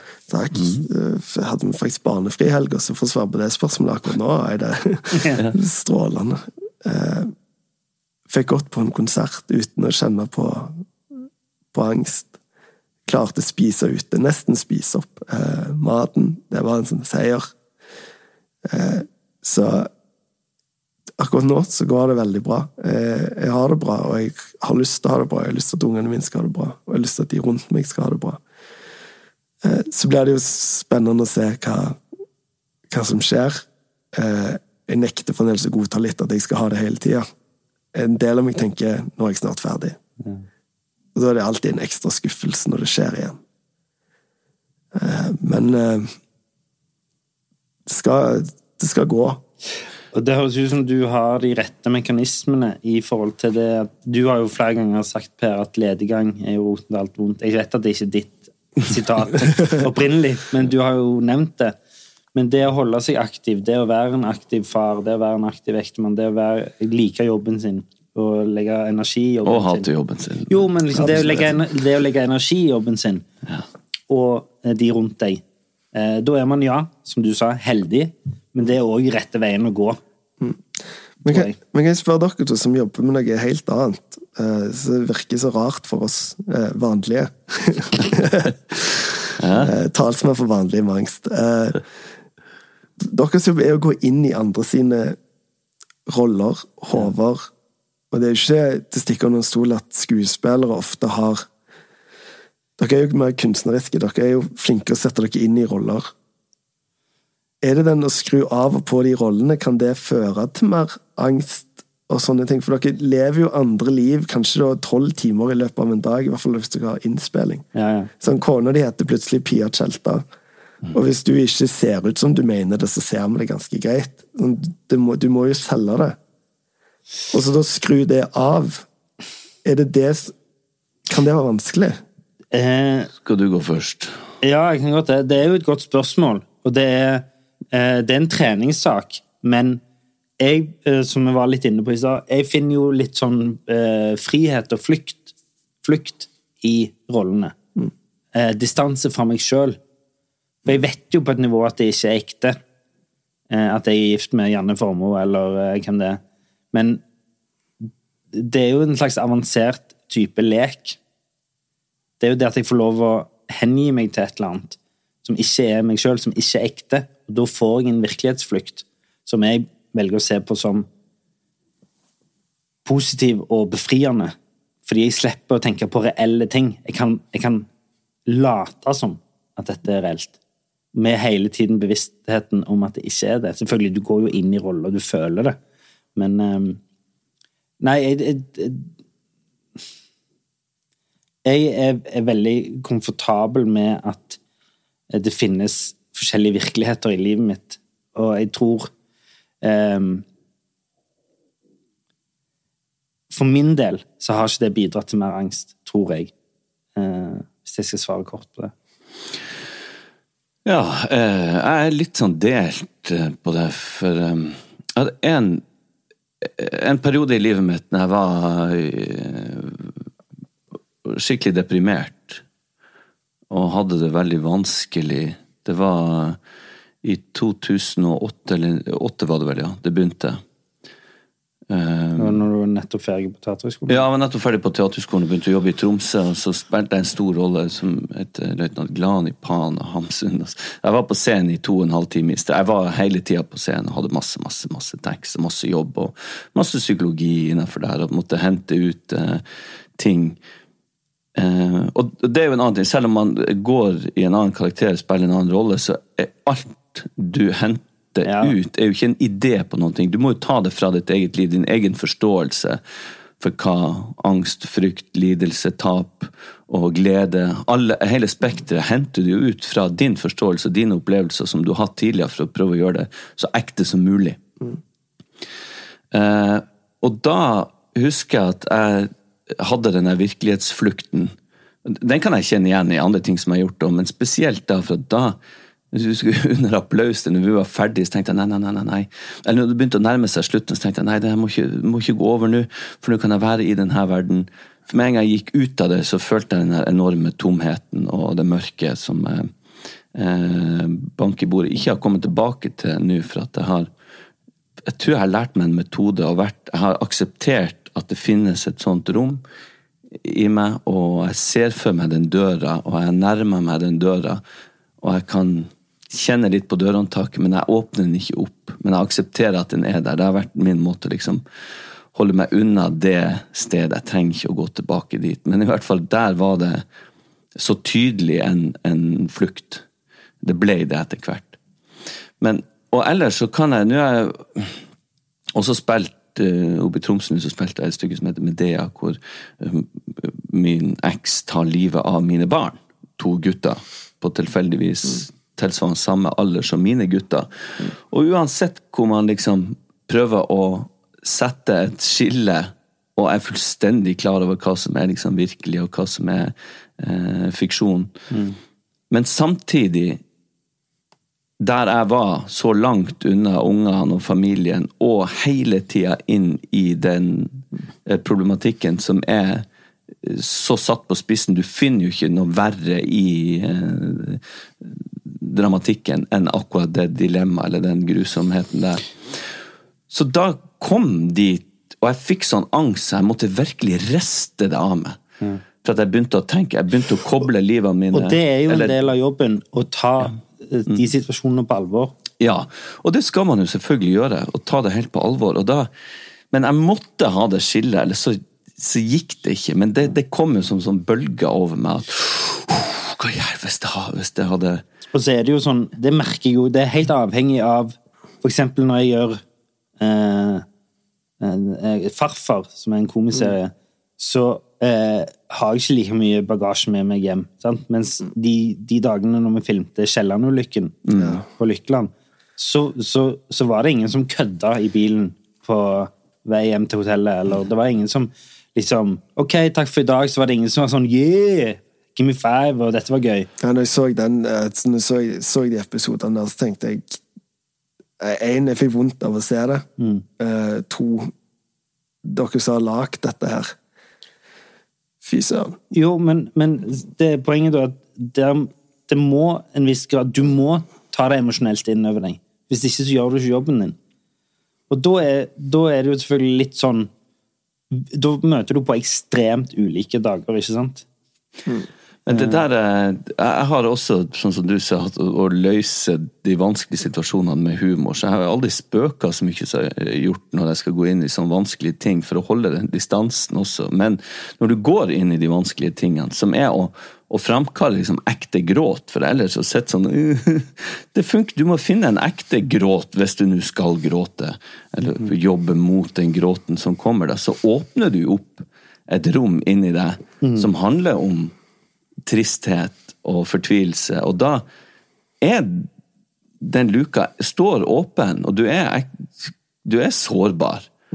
Både før, under og etter en sånn seanse, eller hva man skal kalle det for. Og da er du på et sted hvor du har fått henta fram både liksom minner eller følelser om et sted som er litt vanskelig, og det kan ta litt tid å normalisere igjen. Og jeg vet ikke, nei, det er- jeg er litt ambivalent til Det er et godt poeng det du sier siste, fordi du, man Jeg vet ikke om det handler om utdannelsen eller om yrkesskade, eller noe sånt, men man tillater seg sjøl å være veldig emosjonell.